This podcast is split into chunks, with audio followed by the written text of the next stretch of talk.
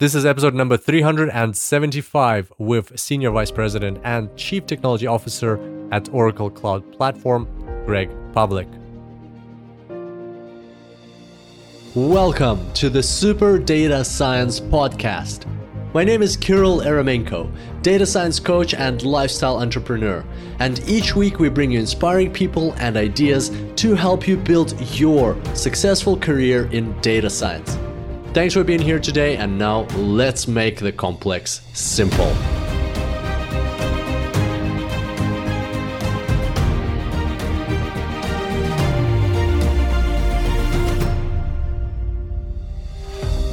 Welcome back to the Super Data Science Podcast, everybody. Super pumped to have you back here on the show because today we're talking about the cloud.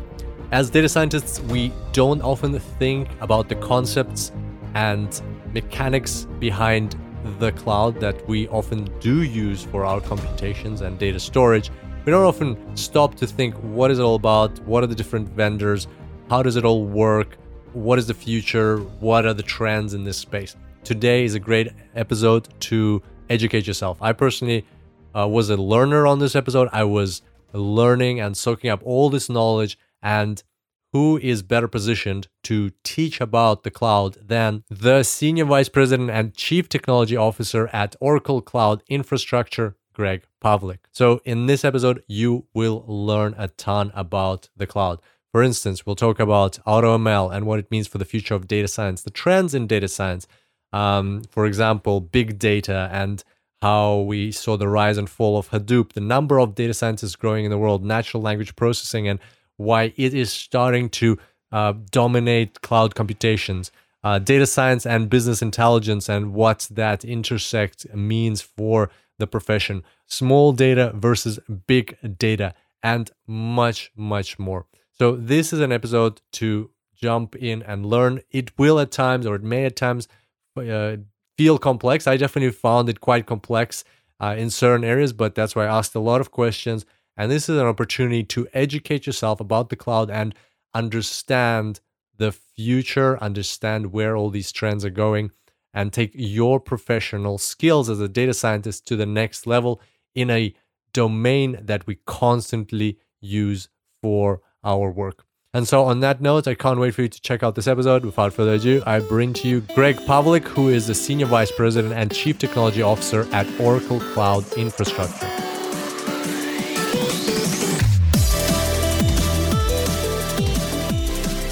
Welcome back to the Super Data Science Podcast, everybody. Super pumped to have you back here on the show. Today, we've got a very special guest, Greg Pavlik, calling. I believe you're from the West Coast of the US, right, Greg? Yep. We live in the Bay Area. So good place to be for technology, good place to be for machine learning. Fantastic. How long have you been there for? About 12 years now. 12 years? Yeah. So we're not really... long timers. We showed up from the East Coast about 12 years back. Moved from the New Jersey area. What made you move? Work. Yeah. I was flying. I got to a point where I flew out once a month, and then it was every 2 weeks, then it was every week. So after about a year of flying out weekly, we decided it was time to move. Yeah, I think it was 50 out of 52 weeks out of the year I was on the road. Now, of course, with the pandemic, I don't travel at all. But, the baseline for travel now is usually mostly around the West Coast and mostly once a month. Very interesting. I met once a gentleman who was flying out to mining sites also like every week because he was a drag line operator, like with those massive machines. And they're very rare or hard to come by, these people who are really talented. So this mining site was flying him out and out every week for 7 years. So yeah, when I saw him on the plane, I felt a little bit sorry for him because the shape of his back perfectly fit into the seat of the plane. Well, what I found when I was traveling all the time is you get up Monday morning on the 6 a.m. flight and it's the same people every week, week after week. They just do a pattern. A lot of consultants. Sometimes managers, but it's not a good lifestyle. If you can avoid it, I definitely recommend something a little bit more stable. Yeah, I gotcha. And do you miss it now with the pandemic that you have to stay at home? Is it something you're reminisce? Well, the big issue for me is I don't miss travel, but it's more of the face-to-face teamwork. I mean, one of the things I've always felt is the whiteboard is hard to beat as number one engineering tool. And I've still not found a great substitute for kind of face-to-face conversation in front of a whiteboard. And then it's just that sort of social capital you build, talking to people when you're really in the same room, you know, sharing a cup of coffee. Then the other problem is, and I think this is one that people underestimate, the value of these sort of ad hoc hallway conversations, especially when, not so much when you're trying to do a technical problem, but when you're trying to work across teams and get teams to coordinate, keep people on the same page. There's a lot that happens informally, and it's very difficult to do the informal thing when you have to start a Zoom meeting in order to start a conversation. So I think there's a lot of discussions that just don't happen, or if they do happen, they're sort of, you know, email exchanges that can be interpreted in different ways. That's been a bit of a tax. The flip side is, and this is actually a concern I have, is people seem to be working more hours now more than ever. Just about a week ago, we gave everybody a mandatory day off in the organization, and we'll probably do that again in another 4 to 6 weeks, just to kind of let people pace themselves, because they, you know, there's this tendency: get up in the morning, log in, start working, you know, take a break to get something to eat, work, another break to eat, work, and then next thing you know, your day's over. It's great in terms of trying to advance the ball and moving things forward, up until you start to hit burnout. So we're really trying to figure out ways to keep people productive, but also make sure they don't, you know, wear themselves out. Absolutely. Yeah, definitely something. Our team is fully remote, so definitely something we noticed as well. One of the things we've been trying to do is start to take lessons from companies and organizations that do work fully remote all the time. We have some people that have come in through open source communities, so we're trying to adopt best practices from open source, especially from the Apache Software Foundation, in terms of how we do our internal development. That's helping, I think, improving things from a quality perspective overall, but learning more from organizations that have been, especially companies that have been remote full-time, something that we're working on as well. I think it's really important. It's not, you know, it's not the same. Things go reasonably well, I think, as people adapt. But as far as like really getting things dialed in and making sure that we're keeping the bar high from a quality perspective and from a work-life balance perspective are probably the two biggest challenges we have right now. Absolutely. And coming back a bit to the point you mentioned about the value of those ad hoc conversations in the hallways, it was very interesting to hear that coming from you, since you are in charge of like a big part of Oracle to do with the cloud, and one of the goals is to move on-premise to the cloud. Question, do you think sometime in the future, maybe triggered by this pandemic, maybe just over the course of time, we will be able to come up with a solution, whether it's VR or AR, where we will move those ad hoc communication talks to the cloud? For instance, we could all wake up and put on virtual reality goggles and be walking around a virtual office. Yeah, it's possible. And I would certainly say the way things have developed, you know, there's a global search for talent. You can't just go to any one country, any one state and say, hey, this is the talent pool we want. So I think that there's a strong potential for more and more organizations to adopt VR for things like international team integration. When you're local to an office, though, I think there's just a human element that it's hard to replace, unless the VR gets, you know, sophisticated enough that you can't distinguish between reality and the virtual environment. I think people are still going to want to have the face-to-faces. When I was at the last company I was at, our management team was pretty distributed, but we made a real point to get together at an offsite every quarter, at least once a quarter, and you know, it was like kind of a interpersonal relationship dynamic that kind of got reset and reestablished quarterly, and I think those are hard to replace with current technologies. But yeah, I think we're going to see a lot more technology evolution toward facilitating better team dynamics. Right now, you know, in some ways, the state of the art seems to be Slack, which, you know, Slack is great, but it's also kind of a strange kind of interrupt-driven technology. It's not the same thing as, you know, I'm walking down the hall, get a cup of coffee, and I run into someone. So you're kind of, you're already both out of the zone of work and trying to, you know, get something else done that's not quite as pressing as a hardcore problem solving focus. So that kind of thing, I haven't seen a way yet to really replace. You know, maybe Oracle can build something. Yeah, we'll see. Gotcha. I hope you're enjoying this amazing episode. We'll get straight back to it after this super quick announcement. Data Science Go Virtual. Have you registered to attend yet? If not, make sure to check it out, datasciencego.com/virtual. The dates are coming up, June 20th to 21st. It's a weekend. On the Saturday, we've got talks and workshops for newcomers and transitioners.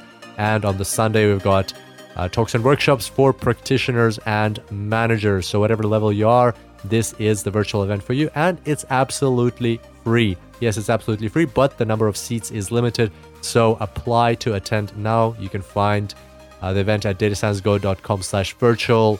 Come, enjoy the talks, have lots of fun, network with your peers. Even if you don't manage to get in for whatever reason, you will get the recordings afterwards if you register for the event. Once again, the website is datasciencego.com/virtual. No reason not to attend, no reason not to register. So make sure to jump on this opportunity. Only a matter of days left until this happens. And I look forward to seeing you there. And now let's jump straight back into this amazing episode. Well, Greg, you are the VP, senior VP and CTO at Oracle Cloud Platform. What I'd love to dig in is to understand your journey. So you've had a very interesting career, just by judging by your LinkedIn, and you spent over 12 years in Oracle in total. So in total, yeah. Could you walk us through? To be honest. Sorry, I said I wound up here by accident. How did that happen? So you know, my background's not actually in computer science. It's really solid state physics and physical chemistry. Oh wow.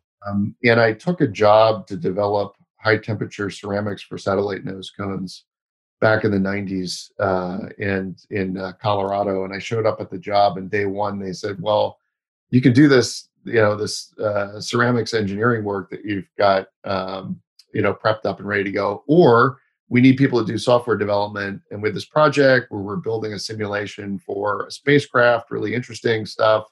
And I said, well, and oh, by the way, we'll pay you more. I said, well, I'll take, you know, I said, I'm willing to take more money, but you guys would be willing to put me through a master's in computer science. So they said yes. And wow, I just kind of shifted my focus quite a bit.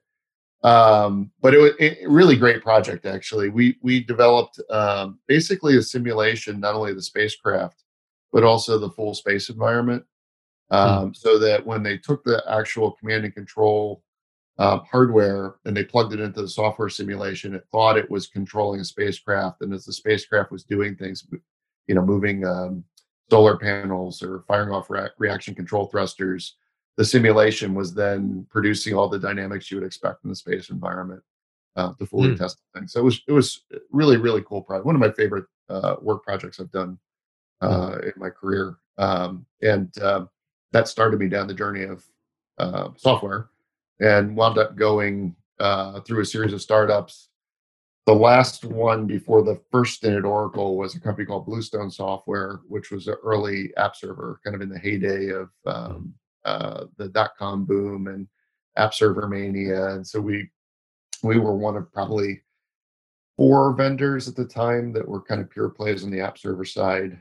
The incumbent that really won the day was BEA Systems with WebLogic Server, and then they eventually were acquired by Oracle, so they wound up at Oracle too. But when the dot-com market busted, we wound up being acquired by HP. That didn't go very well, and Oracle was looking for a team of distributed systems and middleware engineers to start to build out their own app server platform. So I wound up at taking a job at Oracle and thought it'd be a couple of years, and it wound up, as you say, it's been about 12 years in total. I think 9.5 the first go around, and almost 3 now in my second. Yeah, you had a bit of a break from Oracle for some time. What happened there? Yeah, I think we had gotten, when I joined Oracle the first time, there were about 200 people in the middleware division. And by the time I left, it was probably between 4,000 and 5,000. Wow. We really kind of built that business up both organically and then incrementally by acquisition, and eventually kind of consolidated that whole Java middleware space between the BEA acquisition and then Sun Microsystems with Java itself. And we kind of... What is middleware? Oh, middleware. Middleware is kind of your connectivity software that sits between the application logic and your back-end systems and databases. Mm-hmm. So app servers or messaging systems, Kafka, you know, in some sense, Kubernetes is now playing the role of middleware in a lot of systems. Mm-hmm. I think the heavyweight app servers have become largely displaced, and people are moving more toward containerized applications. Mm-hmm. But back in the day, that was for app development, modern app development. It was the Java Enterprise Edition app server environment was kind of the normative standard, and then that started to get displaced by the open source Spring Framework. Mm-hmm. And then I think Spring, while it's still around, people have gotten much more freeform in the technologies they're using for app implementations. Mm-hmm. But it was great journey, very interesting. We really got to develop the market and the business. But we got to a phase where, this was probably around 2011, late 2010, where Oracle was really focused on ingesting and integrating all the acquisitions they had done and kind of consolidating their platform around the app portfolio, which is important work for the business, but I'm kind of a hardcore technologist at heart. Mm-hmm. And I was getting more and more interested in the emerging big data segment. So it was clear that at the time to really go out and work with Hadoop and HBase and a bunch of the technologies that were coming together in that whole ecosystem that was really going to happen outside the company. So I wound up getting hooked up with the team that was spinning out of Yahoo that had built Hadoop from day one, and building out one of the two pure plays in the market around the big data. It is specific to the Hadoop ecosystem, and so they we went on a tear there. That company IPO'd remarkably fast. I think from inception to IPO it was probably 3.5 years. Wow! And things were going quite well until I'd say 2016, and there was a pretty dramatic shift. The thing about Hadoop is it opened. I was an important evolutionary technology. It opened up a lot of new use cases for non-specialists, really, say your typical enterprise business, to start to deal with both multi-structured data and very, very large data sets in ways that they couldn't before, right? Mm-hmm. Economically couldn't, or because the technologies really didn't cater to the kind of use cases that Hadoop opened up. The problem with Hadoop was this big monolithic system that was hard to stabilize, hard to run, and just expensive. The open source bits were really the least expensive part of the equation, because you had to kind of rack and stack all these machines, put them in your data centers or in colo, pay for power all the time. And by 2016, I think people got comfortable enough with the public cloud infrastructure that they began to take the same data sets and just put them into object storage. Which in that case, you basically shift the whole operational problem off to the cloud vendor, and you're only really paying for what you use. The object storage, is pretty cheap. So what is object storage? Something like S3 and Amazon. But every cloud platform has some variant. We just call ours the object storage cloud service. Mm-hmm. So at Oracle Cloud Infrastructure, Azure has had a couple different permutations in their environment, but the latest they're calling it Azure Data Lake Storage.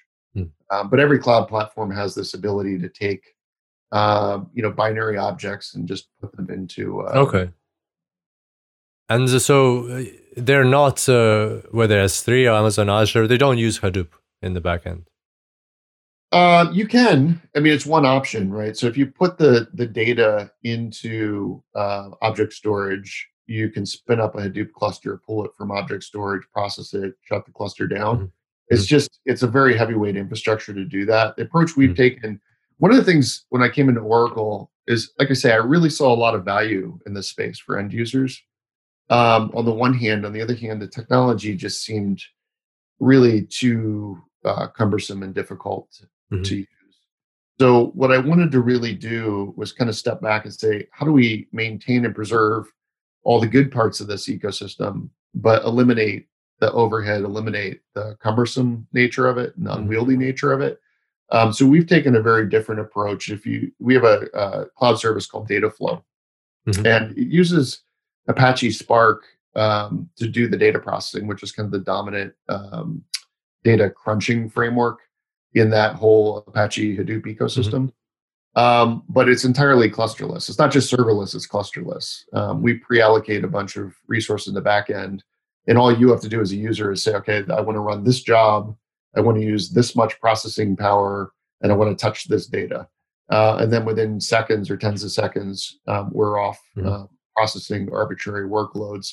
But the beauty of it is you've not only at the storage layer, do you have nothing to maintain or deal with as an end user from an operational perspective, but even at the data processing level, it's about as close as you're going to get to a zero ops model. The difference with Hadoop, you could do the same workload with Hadoop over object store, but to spin up a Hadoop cluster, it probably takes, 5-10 minutes.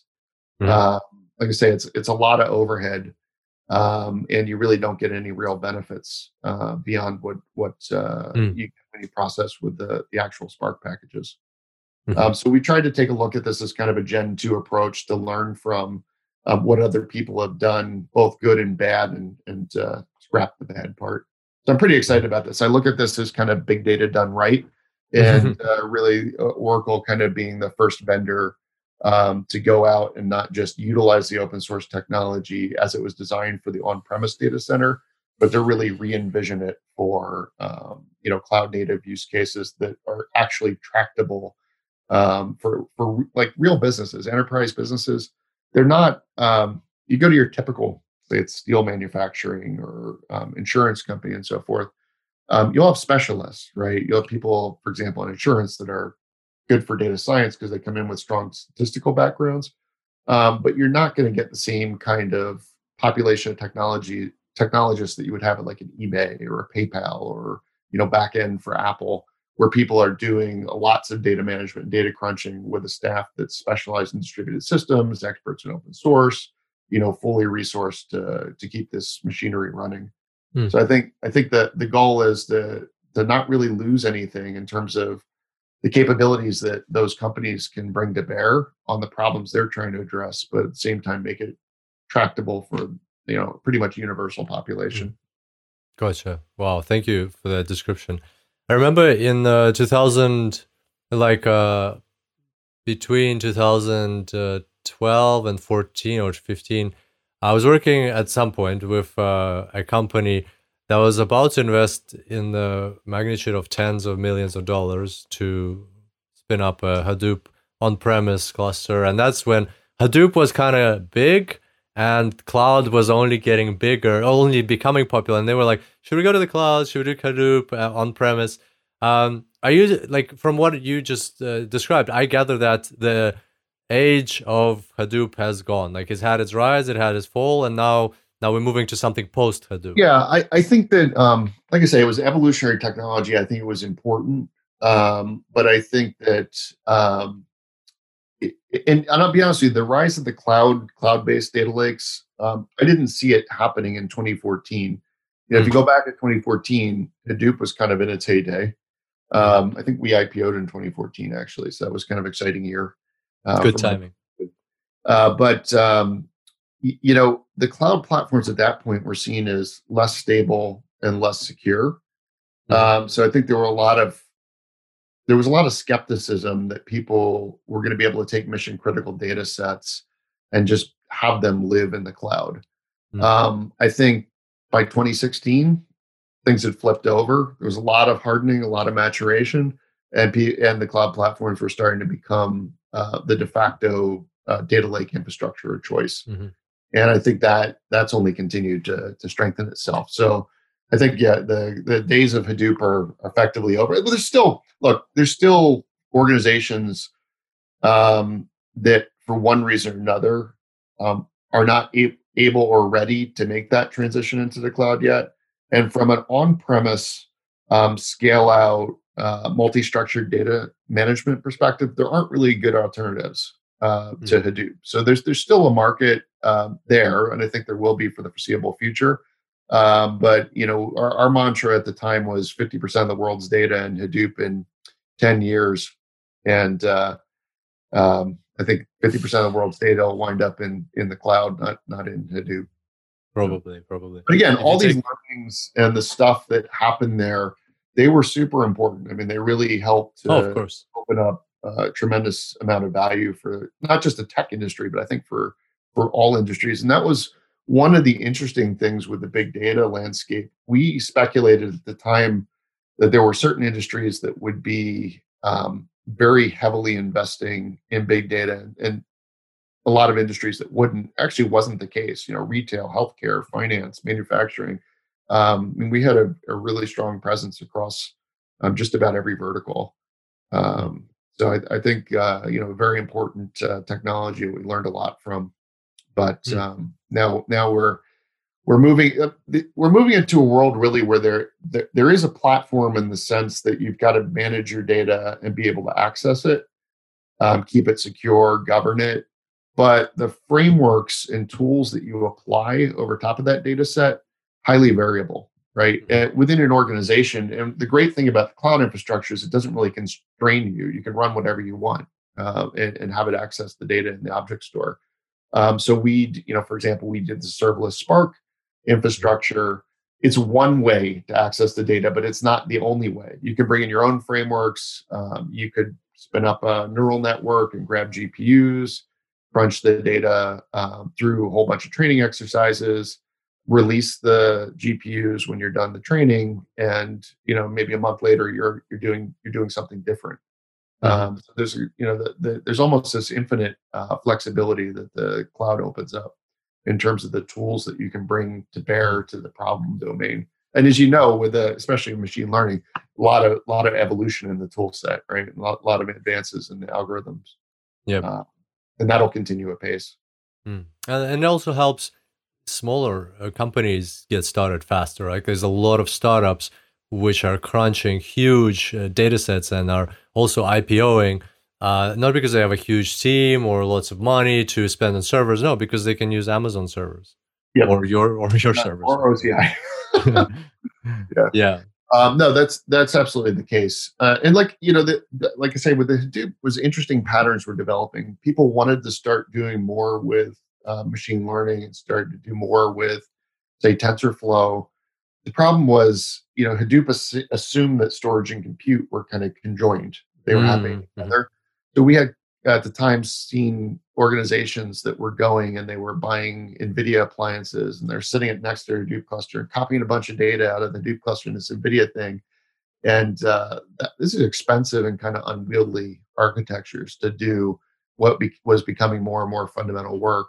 As I say now, you know, you're on the cloud, I can spin up, a neural network over top of, a set of GPUs, process the data. I don't pre-spend anything, right? I spend what I use.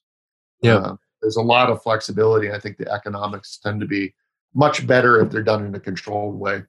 I mean, the flip side to it is if you get into the cloud and you're not careful about managing the compute availability or consumption for when you're using it, but releasing it, you can drive some pretty substantial bills. So yeah, you gotta be careful. There's almost shifts the problem in terms of operations from keeping infrastructure running to managing the financial to the organization, which is healthy. I mean, that's the way it should be, right? Yeah.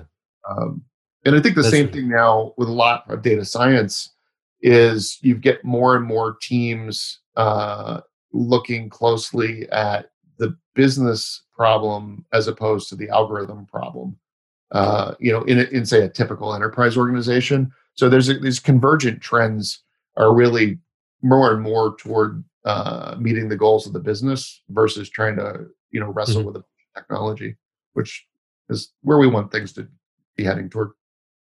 Those are two very valuable insights. Thank you for that. So that Hadoop, one of Hadoop's problem was it assumed that storage and compute are together. By separating those out, we have now cloud platforms, which are much more efficient. And in addition, using cloud platforms allows the objectives of this data science machine learning to be aligned with the objectives of the business financially. Well, yeah. So I think the cloud element helps quite a bit on the data science side. I think the other thing is the state of the tool set available to data scientists has changed quite a bit. Mm-hmm. If I go back 4 years ago, you didn't have things like ubiquitous AutoML, right? Mm-hmm. So if I'm a data scientist 4 years ago, even if I'm using a pre-implemented algorithm, I still have to kind of bring a lot more art. There's a sort of this dark art of trying to do feature engineering, algorithm selection, hyperparameter tuning. And, if you look at where things have progressed with the availability of these AutoML capabilities, the machinery and the tools around the data science toolkit can do a reasonably good job, in many cases, as good a job as humans, to actually get you to production of a good model, right? Mm-hmm. So then what does it mean for me as a data scientist? It means as a data scientist, I spend less time trying to do a lot of tweaking and tuning and kind of instinctual adaptation of the tools and libraries, and more focus on the actual data, understanding the business problem, and moving more and more into the business domain in terms of getting a focus on better results. And that to me has been a big sea change for sure. And we've been in, just again, not to make this vendor specific per se, but one of the great things about Oracle is after we did the Sun acquisition, we got a large research organization. That's so Oracle Labs. One of their main pillars of focus is machine learning. And we work really closely with the labs group around AutoML toolkit, which we think is getting, pretty much better results than what you can get in the public domain. But we package it together with open source technologies and make it a part of a collaborative platform.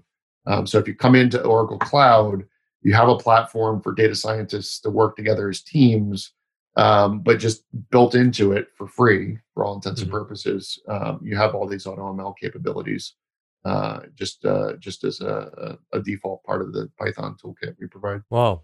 Fantastic. Just before the podcast, your PR director, Victoria, told me about the new division that you're heading in, data science and AI. Is that what we're talking about now? Or is that something else? Yeah, we've started fairly substantial investment.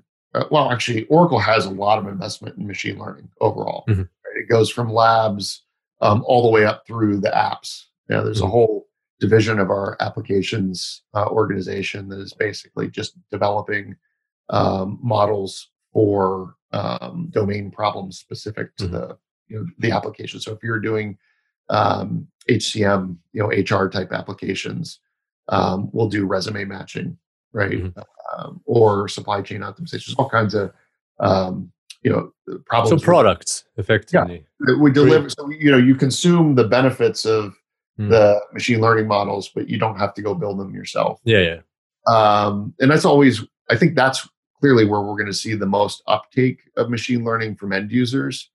At the end of the day, it's the same thing. Like you pick up your phone and you've got, image recognition of the phone and all that. You've got billions of people now using machine learning models, but they don't even know it, right? Yeah. At the same time, on the cloud team, we've started up a fairly significant investment around both data scientists enablement within the cloud infrastructure, so kind of adjacent to the big data space, adjacent to the data warehousing space. And that's really derivative of an acquisition that we did about 2 years ago, datascience.com. So we brought in this platform that allows you to take standard notebooks, standard Python libraries, stand them up and make them a valid team, but it puts an overlay or wrapper around it that ties it into source code control, helps you do easy model deployment. You get a manager or a administrator. What, What does that mean for data scientists? Well, you know, so one of the things we saw a lot with data scientists is that they love open source. There's a lot out there for free. It's all great. And so they would grab it, they'd put it on their laptop, they'd go grab some data, and they'd start mucking around and building models, and then pop out something. And it's like, well, you know, 3 months later, now we got a great model. What were the data sets used? You know, how did you get here, right? Like, what was the history? You know, can I reproduce it? We want to, in some ways, bring the more mature practices that you would see in software development and apply them in, I'd say, non-intrusive ways to the data scientist. So if you come into our environment, you'll start up a session, you'll work in a notebook, it'll be all the tools and libraries data scientists are familiar with, but you're open source. Open source, yeah, for sure. That's really cool. Yeah, we provide, I mean, we do provide additional libraries. We have this accelerated data science toolkit, which is kind of Python add-ons. It makes it easy to connect to the cloud resources. So if I want to do something like access data in a cloud-based data lake, or if I want to spin up GPUs to run algorithms more efficiently, right? It's just those kinds of convenience tools are there. We have the AutoML capabilities that I talked about before, and then we also have a bunch of capabilities for model explainability. So it's a fairly and some visualization as well. So we do add in and augment with IP that we've developed, but there's nothing that constrains you to use that. You can work with the open source tools. I think the real benefit for teams is that now there's a single environment. You can share notebooks. You can publish models into a model catalog. So you start to bring all this governance and control and source code management into an environment. So as a data scientist, you don't really lose anything. You kind of have everything you like and you're familiar with. But at the same time, if you're running a data science project, now you've got a little bit more accountability and I think much better collaboration and consistency. Well, what would you say to the comment, which I've heard in various forms previously quite a few times, that Oracle is more suited for large organizations that have a large budget or enterprise level companies? Is Oracle suitable or beneficial? And all these some of the things you're talking about are amazing. Like, you know, I don't have to have GitHub separated to my Jupyter notebooks, to my, you know, where I'm storing the data. All of that is integrated. That would be really cool. But what if I'm a small organization, a startup type of level? Can I also get the benefit of these tools? Yeah, so it's a great question. I mean, so first of all, if you look at Oracle historically, that's substantially true. Right? The statement you made is pretty accurate. The cloud business, you know, we built it from scratch, de novo, and we did it with the intention of providing a hyperscale cloud that is, you know, as accessible as an Amazon or an Azure or Google, right? And that was kind of the assumption from day one. So if you want to come in, you know, as a developer, there's a free tier, you can get started, doesn't cost you anything. You know, if you're a small organization, it's really easy to get bootstrapped. You can onboard with a credit card. And start to work in the environment. So there is a certain sense in which you know, the historical on-premise portfolio really was targeted more at the enterprise level, kind of a step above the SMB segment. I don't think that's true for the cloud. In the cloud, you know, clearly we want to be the best at the enterprise game, because that's really not the strengths of the other players in the cloud market. But at the same time, you never get there with the enterprise unless you win the hearts and minds of developers and really your average user. And what you'll see now is with the cloud capabilities, our customer profile has shifted quite a bit. So there's a lot of customers that were never going to be, you know, large Oracle customers or even small Oracle customers, which have been onboarding into OCI. Lots of startups just taking advantage of the machinery, taking advantage of the services. A couple of reasons. One, we, again, even with the cloud overall, we had this advantage of what we call a Gen 2 approach. So we had we brought in a lot of architects and implementers that had worked on other hyperscale clouds. And the traction for coming into work on OCI was you get a chance to solve the problems that you realized you couldn't solve because you had engineered your way into a corner. So it was a kind of a clean room environment. where a lot of the engineers had an opportunity to learn from the mistakes of the first generation and just do a better job. So we wound up with both a more efficient environment, especially strong at the network level, but also it's pricing wise, I think it's more attractive than the competitors. Again, because we have the ability to do a more streamlined implementation, really at the base IaaS level. So that's been a real boon for us in terms of just attracting a kind of a new set of users into the cloud. And it's not just startups or not just small businesses. I mean, it's also individuals and developers, students, much different than what you would have seen certainly 5 years ago in terms of the customer spread that was typical for Oracle. The other thing that I will say, this is true that in terms of the SMB segment, not just at OCI, not just on our cloud. OCI is Oracle Cloud Infrastructure. Oracle Cloud Infrastructure, yeah. So that's really that's the same as OCP. Oracle Cloud Platform. We've done a whole bunch of rebranding. Okay. So the standard unified term that we use now is OCI. Gotcha. All cloud services, native, done right, and the Gen 2 approach. I will say though, we've also picked up quite a few SMB customers, small businesses, medium-sized businesses, just in our SaaS portfolio as well. Mm-hmm. Partially because that was a sweet spot for NetSuite, which is now a part of Oracle, but even in the more conventional segments for Oracle applications on the SaaS side, quite a few startups, quite a few younger companies have gone with Oracle. A lot of competition with Workday and others.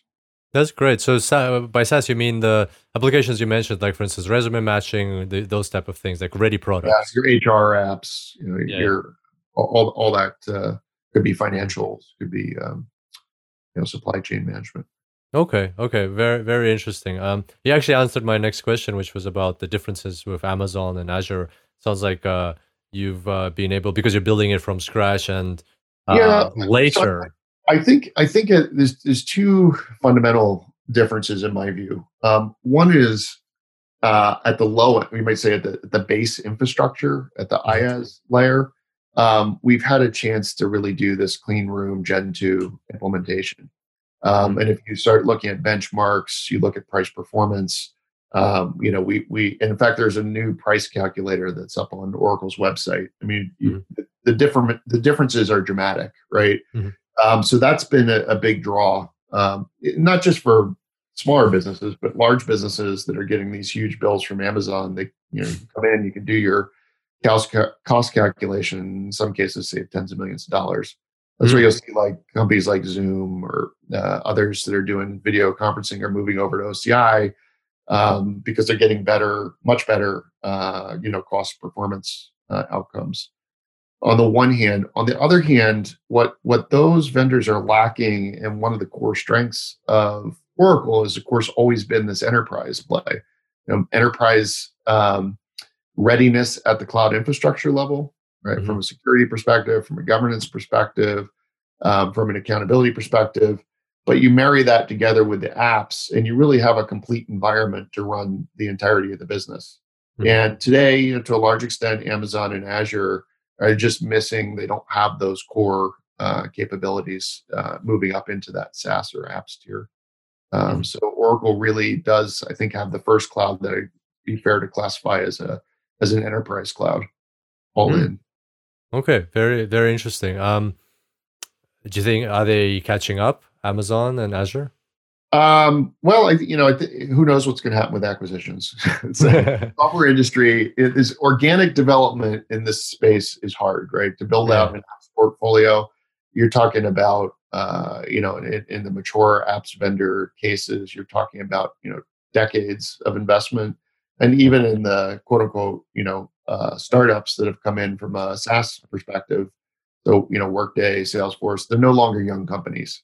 So it's a big investment over a long period of time, and I doubt that organic investment's going to fill those gaps for some of the other competitors. Gotcha. We spoke a bit about trends, and we talked about big data. kind of like, or Hadoop for that matter, having its rise and fall, cloud picking up, Gen 2 cloud. We talked about data science, that with AutoML, data science is probably going to become more of a soft skill type of profession where you need to do like get the business knowledge and understand what the questions are and how to communicate them. What other trends are you seeing in the space of data science or data management? Yeah, so that's a great question. One is the number of data scientists, functional data scientists, has just exploded, right? And that's great, right? Because it means they're. I'm going to go back to say we talked about the 2014. We used to talk about data scientists being unicorns. Is like the best you could do was go into university and hire somebody with a PhD or master's in statistics, you know, and hope to sort of train them up. The tool sets weren't really there, so you kind of had this really wonky problem, and that's changed quite a bit. I mean, the tools that are available have gotten a lot more sophisticated, and just the number of people that are capable of doing meaningful work has exploded. Yeah. And that for us, especially as a vendor, is great, because it means we can bring more and more people into the platform, do more and more useful workloads. The other thing is NLP. One of their leads for our the accelerated data science toolkit I mentioned, he likes to say that text is now as fundamental for businesses as ints and floats were, you know, just 20 years ago. And it's something, you know, there's a lot of, it will be continued innovation, but you know, the results that we're seeing in terms of text summarization, topic modeling, et cetera. I mean, they're infinitely better than they were a few years ago. We've been doing a lot of work with BERT and other you know, techniques, and we expect to see that continue to accelerate in ways that I think our businesses haven't even yet started to tap into. I mean, think about all the information, contracts, emails, you know, documents, Word documents, phone calls.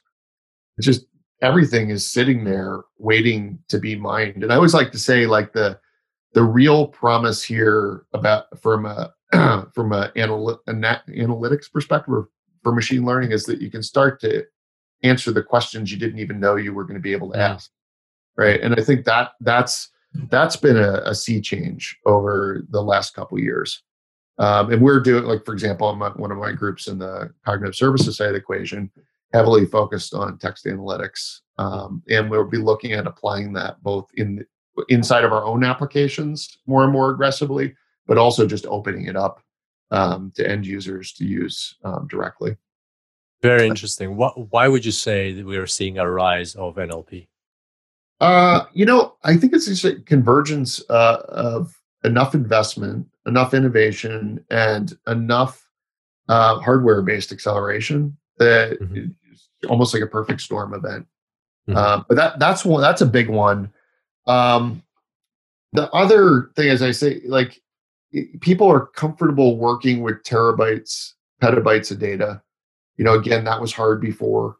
So I think this big data thing continues to be important, but it's just not constrained by a technology footprint that was hard to utilize or stand up. That's certainly. You know, part of the cloud trend that's kind of enabling these use cases to unfold. Trying to think, the other thing about this is we are seeing more and more bleed over into sort of the conventional BI analytics side of the equation, where you've got people who were looking at business problems, but largely data warehouses, largely SQL oriented, that are starting to also pull in and mind meld with data science groups. So that's, again, pulling the core ML capabilities closer into the lines of business in useful ways. So it's a fantastic time to be working in this space right now. Yeah, absolutely. So I'm really glad you mentioned this. Business intelligence merging with data science are getting closer because. Yeah, like a lot of time, it depends on your definition. People say data science and they actually mean dashboards, or they mean Tableau and Power BI and those tools. Yeah, that's right. So that's a bit of confusion that's going on as well. On the one hand, on the other hand, that community is starting to draw from the work of data scientists more and more. So you will see, ML powered dashboards for sure. One of the things, Oracle's got a large analytics business, the Oracle Analytics Cloud. On our data science service, you can publish models into a model catalog. You can browse and consume those models from within the analytics tools. So you can start to build, predictive analytics directly into your dashboarding and reports in ways that with more sophisticated models than you would typically be able to do even just a year ago. So there's a kind of, it's not so much a convergence as think about a Venn diagram, and you see an area of overlap, an area of synergy. But I on the same time, I don't see the world of Tableau specialists suddenly becoming data scientists overnight either. I think you just see the sort of intersection points. I should mention, we talked a lot about big data, but also getting really good at building good models with small sets of data. There's more sophistication in transfer learning.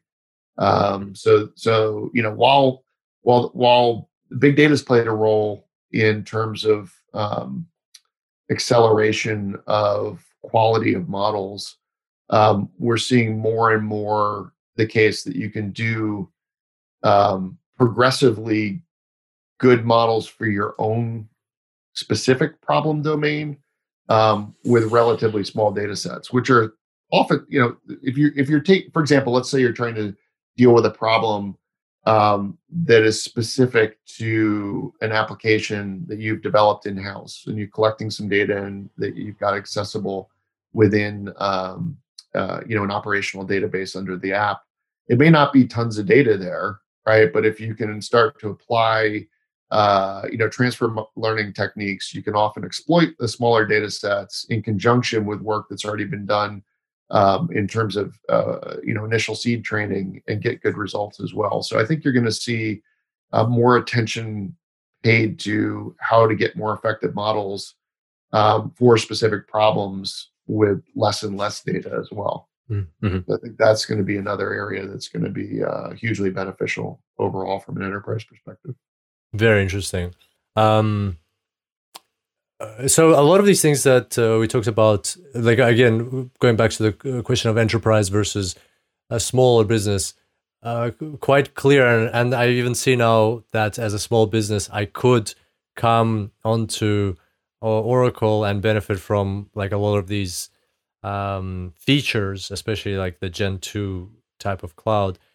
Question is, apart from the compute side of things, if I have all these free tools available to me, if I can technically do the things on my laptop, and I can get version control through free software like GitHub and things, or like tools like GitHub, why would I choose Oracle and stick with Oracle, like as opposed to not choosing anything and just going with all the open source tools all the time?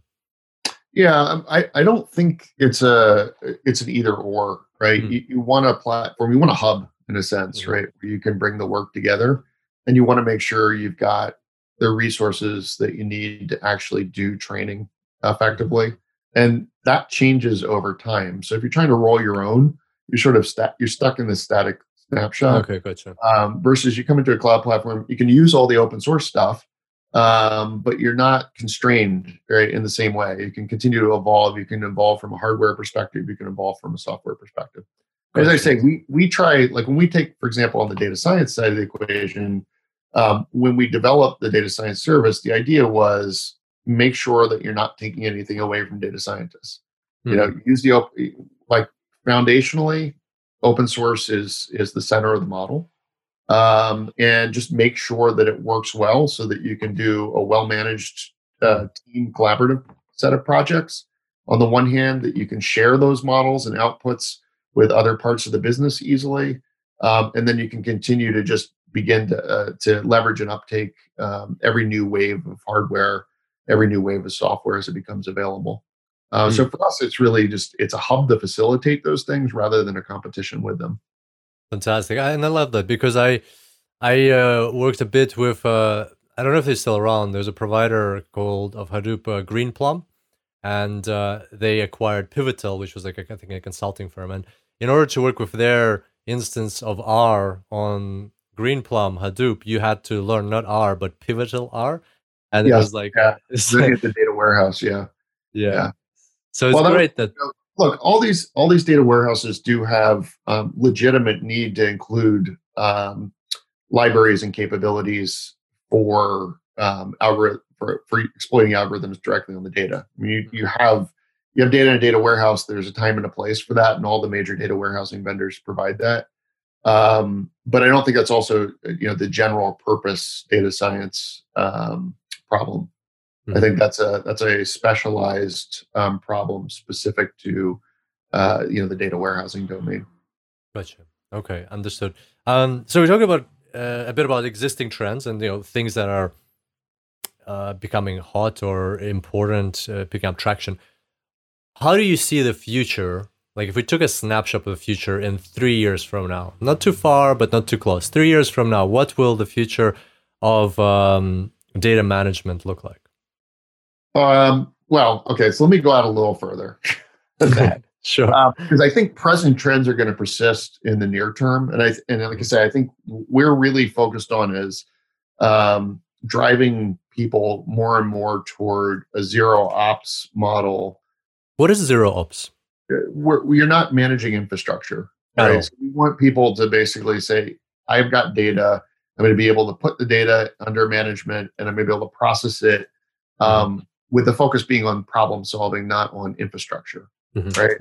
And I think you're going to see that be one of our main focuses. Same thing with our data warehousing, right? Our autonomous data warehouse. The idea here is that the data warehouse is actually being run by machine learning models, by and large.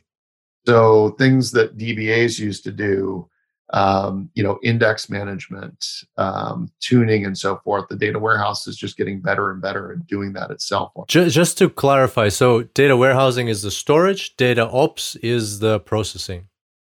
Yeah, well, I think data warehousing is, today when you have a data warehouse, you start up a database, right? So you typically scale out multi-node data database.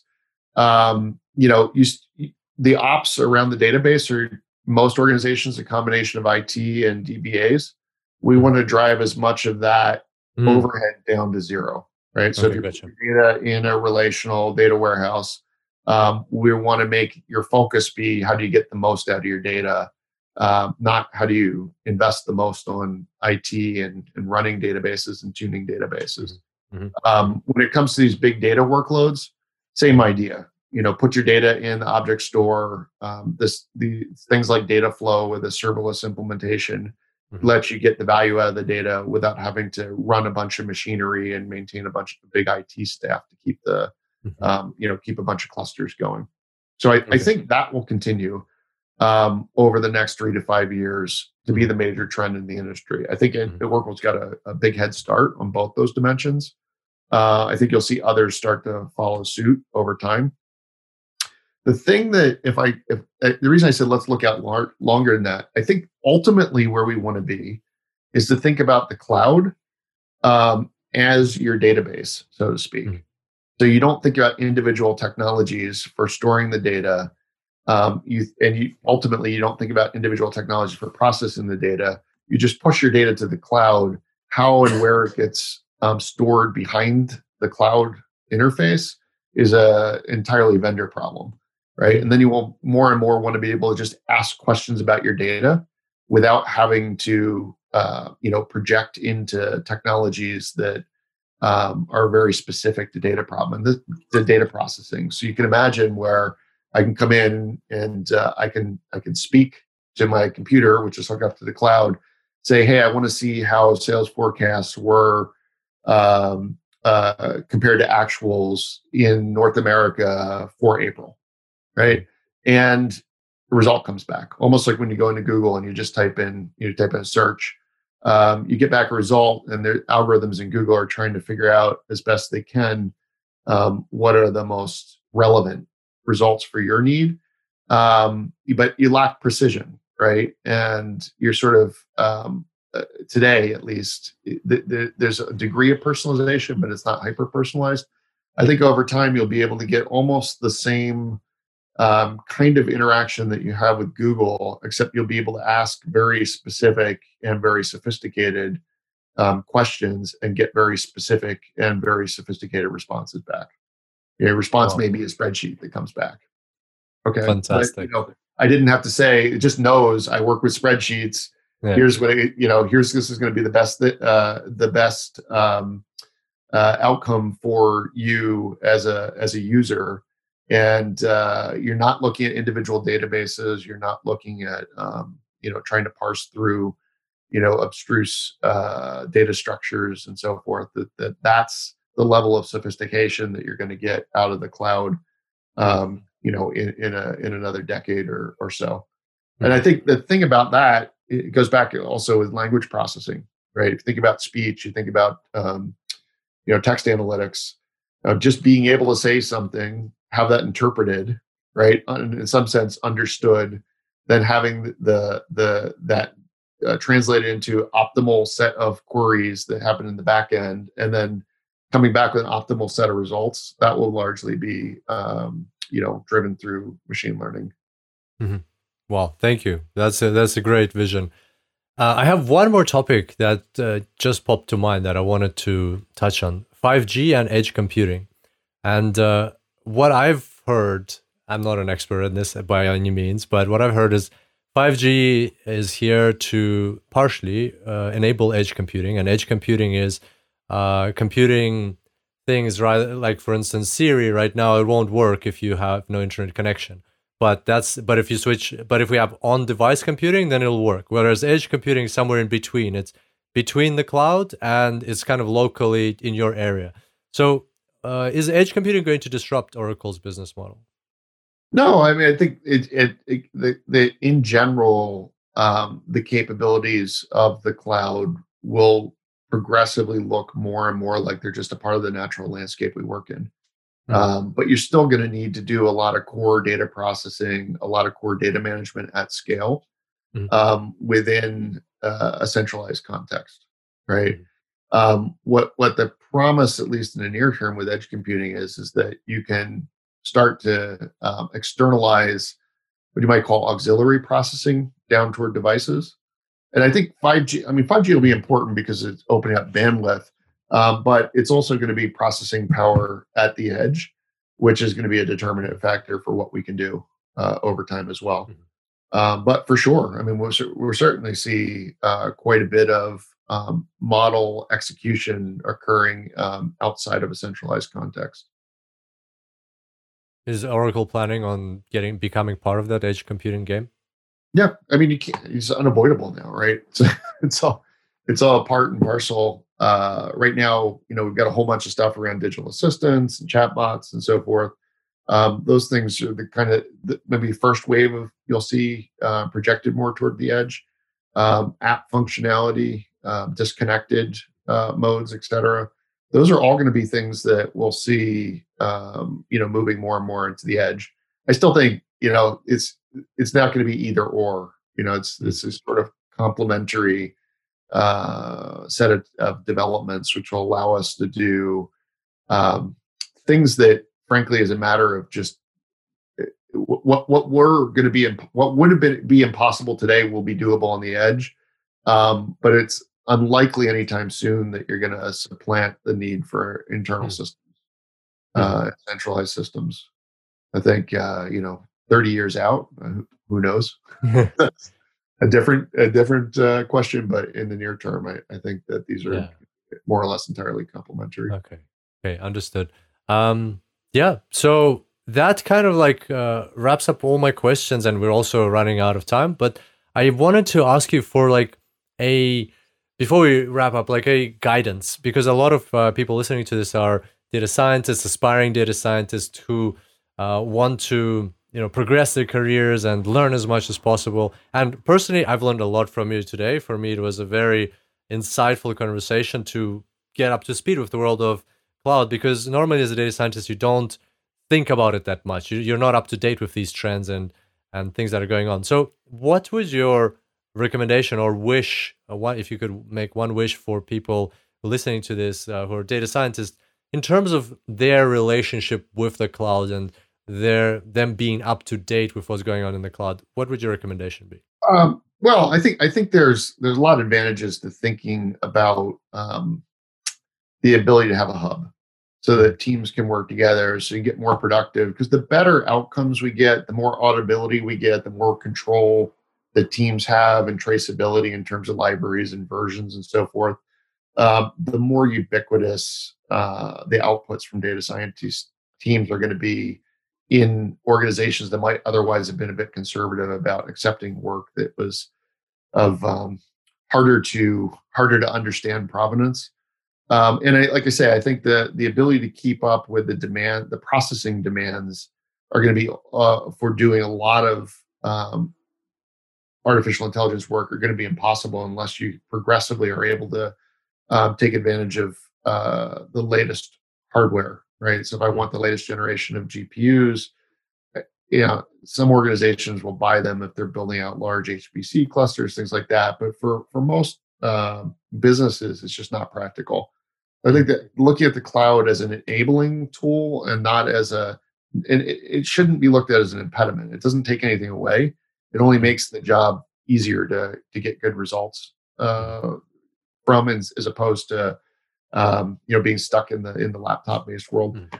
The other thing I would say, just in general, for data scientists is don't be afraid of getting close to the line of business, because the value of the technology is what's going to drive investment, which is what's going to drive innovation.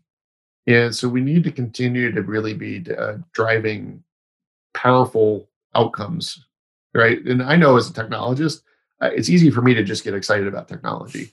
But on the other hand, we all need this stuff funded. So getting closer and understanding the business, because we've seen a couple examples. One of the areas Oracle's worked with was in the health system in the UK, and they brought a bunch of machine learning algorithms in from our Oracle machine learning platform.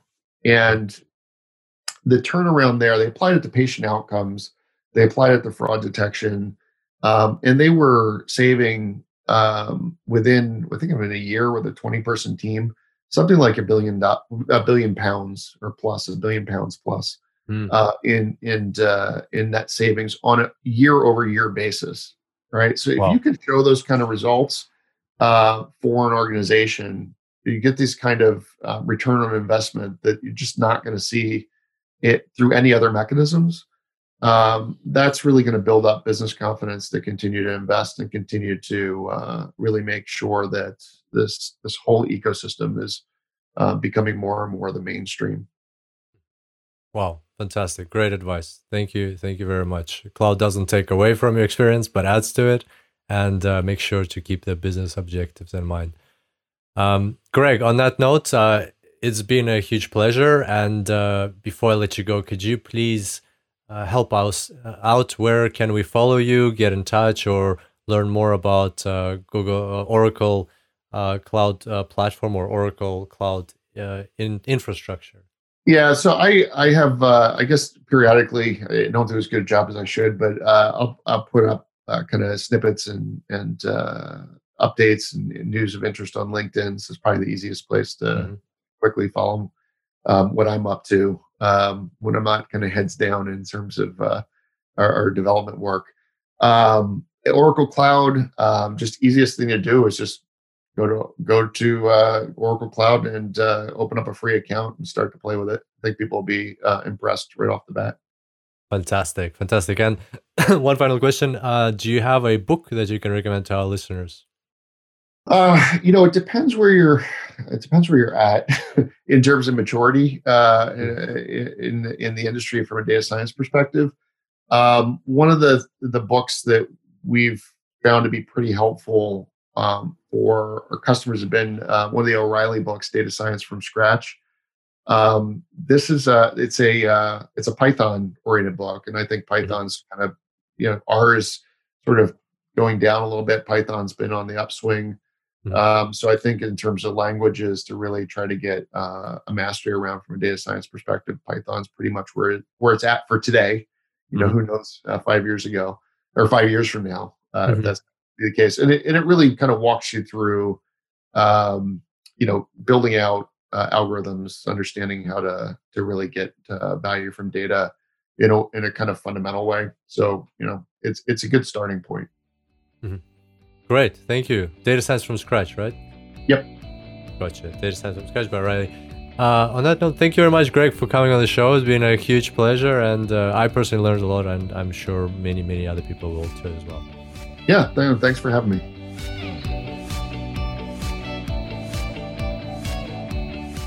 So there you have it, everybody. That was Greg Pavlik, who is the Senior Vice President and Chief Technology Officer at Oracle Cloud Infrastructure. And I hope you enjoyed this episode as much as I did.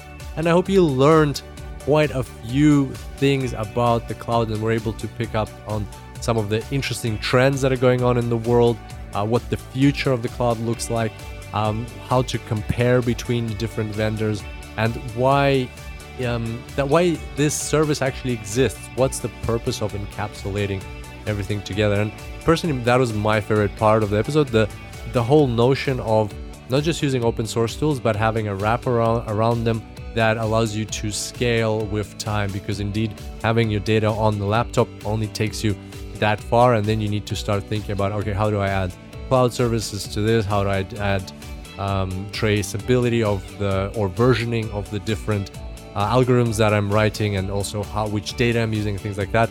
And to me, it sounds quite exciting that solutions like this, like what Oracle is providing under Object Store, exist and can actually benefit the community.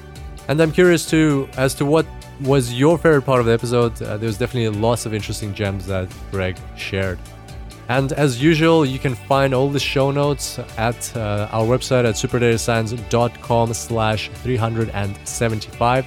That's superdatascience.com/375. There you can find the transcript for this episode, any materials we mentioned on the show, plus the URLs to Greg's LinkedIn and the Oracle Cloud Infrastructure website, where you can check out all the amazing things that we talked about today.